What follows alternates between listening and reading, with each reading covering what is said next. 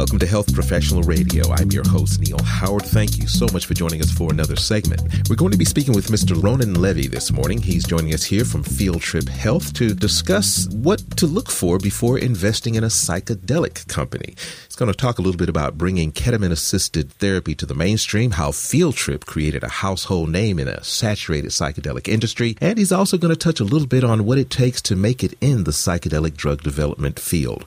Welcome to Health Professional Radio. Ronan, thanks for joining us this morning. Thank you very much for having me. Well, what is your uh, professional background I'm uh, actually a recovering lawyer um, mm-hmm. by by training and practice, uh, but I mostly quit the practice of law about ten years ago when I struck out as an entrepreneur and opened my first business, which was actually in the precious metals and gold industry.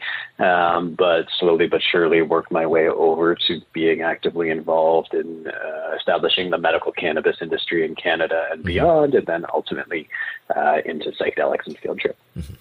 Now, I'm going to date myself a bit and uh, talk a bit about the psychedelic 60s. You know, there was lots sure. of talk about dangers and pitfalls of, of, LSD. There was lots of talk about government programs, uh, Russian programs, all kinds of things using psychedelics. But as far as anyone was concerned, it was in the same category as all of the other illegal drugs, as far as, you know, marijuana, heroin, things of that nature. How has this, uh, I guess, reemergence of interest in psychedelics as a therapeutic come about?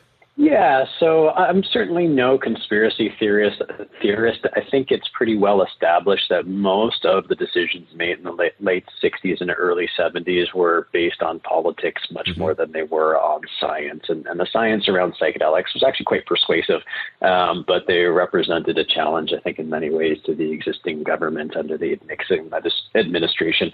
Um, and, and so research got shut down. And then what, what's really happened is one, we're in the midst of a global mental health crisis. You know, it's estimated that one in five people globally will experience some clinically diagnosable instance of depression and anxiety, and, and current medications just aren't working. So we've got the, the unmet need happening very significantly. And then about 20 years ago, ketamine, um, which many people affiliate with being a horse tranquilizer or a party drug, but it's actually one of the most important medicines we have on the planet. In fact, the World Health Organization has identified ketamine as being an essential medicine because it is an incredibly safe anesthetic. in fact, it was given to just about everybody, every soldier in the Vietnam War to carry with them in the event of injury. So, so safe, in fact, that if you have children and your children break an arm or, or you know, get a cut, uh, and and the ER doc feels that anesthetic is appropriate, ketamine will be the drug that's given in most instances. We're talking about a very safe medicine. And then what happened about 20 years ago is researchers noticed that people who were given ketamine as an anesthetic also reported significant improvements in their mental health. Uh, and so uh, a lot of research opened up pursuing ketamine for mental health treatments. And kind of on the back of that, as well as ongoing research in Europe um, and the UK looking into psychedelics, uh, interest in psychedelic therapies uh, and the research around that was reborn. And and, and with good cause. You know, what we see is that contrary to what we learned in high school, um, that psychedelics by and large are non-addictive. Uh, the risk associated with being an overdose in, in most psychedelics is non-existent, uh, and they lead to profound transformative improvements in, in mental health. And, and so, based on a, a couple of uh, studies about 10 years ago into psilocybin and MDMA, uh, we're, we're in the midst of the psychedelic renaissance that is, is really in full, full force now. Now, as far as politicizing of uh, psychedelics, when you say that they're safe, what is it that's so safe about them, other than uh, not be, being non-addictive? Because you know the, your opioids highly addictive. Uh, e- even cannabis, you know, it is addictive. What is so safe about it? What does it not do Sure. So, I mean, safety can be looked at from a number of different angles. From one perspective, uh, Professor David Nutt, who was the equivalent of the drug czar uh, in the United Kingdom uh, when he stepped into that role, decided to take a science based approach to drugs as opposed to a policy based approach to drugs. Uh, and so he commissioned a study, uh, and it was actually published in The Economist and, and I think the journal Nature as well. Uh, and they found in looking at categorizations of harm to self and harm to others, psychedelics like psilocybin, uh, MDMA, ketamine, and LSD were actually amongst the lowest harm profiles, and that included comparisons to some pharmaceutical products. So, um, so in terms of harm to self, harm to others, uh, psychedelics are very low. Uh, in terms of risk of addiction, they're very low. Uh, in terms of risk of overdose, they are very low. Uh, and in fact, there's been two FDA clinical trials uh, completed in the last year or so one looking at psilocybin, one looking at MDMA. In both cases, psilocybin assisted therapy and MDMA assisted therapy. It's not just giving a drug, it's actually part of a therapeutic protocol. Um, and found that there were virtually no severe adverse events.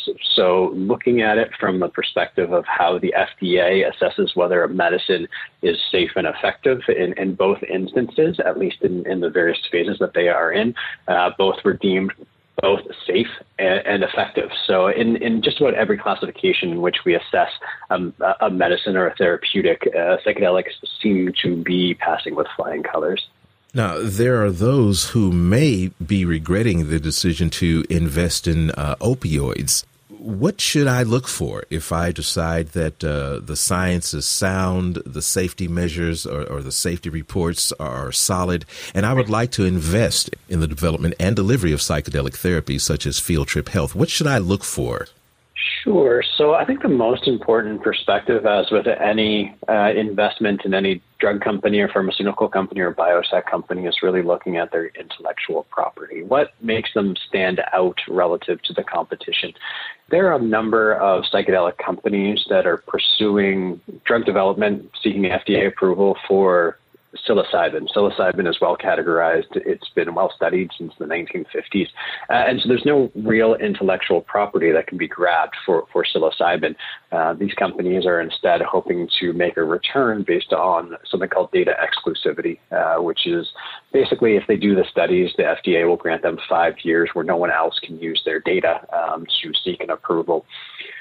Field Trip's approach and the approach that I would offer to investors, um, admittedly, I'm not that objective because it is the approach that we took, is to look at developing new molecules the studies around psilocybin and MDMA are fantastic. Uh, you know, they show to be safe and effective, but it doesn't mean we can't do better. It doesn't mean that we can't find drugs that are, are shorter acting, so it doesn't require a full day in a clinic like you would expect with MDMA and psilocybin. Uh, drugs that are more tailored, drugs that have even improved safety profiles. Again, MDMA and psilocybin are quite safe.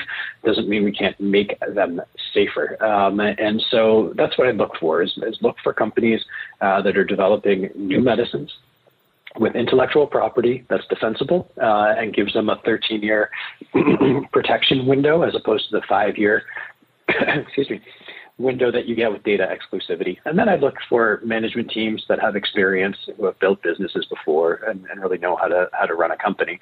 Uh, because there are a lot of I won't say there are a lot. There are some entrants in the industry uh, of people who are very enthusiastic and very keen, but don't necessarily have the experience to I think be successful in the long term. Well, if you would give us a website where our listeners can learn more about Field Trip Health and about the uh, the science behind psychedelics uh, as it stands today. Sure. So I'd invite people to visit our website, uh, which is fieldtriphealth.com. That really offers insight into what we're doing with our clinics, uh, providing ketamine assisted therapy to people right now. It's available in North America and perfectly legal. Uh, and then we have a corporate website, meetfieldtrip.com uh, which provides more insight and information into our drug development program uh, and, and the projects that we're working on there. Great, great. Ronan, I appreciate you taking the time joining us here on Health Professional Radio this morning. Thank you very much. Thank you very much for having me. You've been listening to Health Professional Radio. I'm your host, Neil Howard, in conversation with Ronan Levy. Audio copies of this program are available at hpr.fm and healthprofessionalradio.com.au. You can also subscribe to the podcast on iTunes, listen in, download at SoundCloud, and be sure and subscribe to our YouTube channel at youtube.com, Health Professional Radio.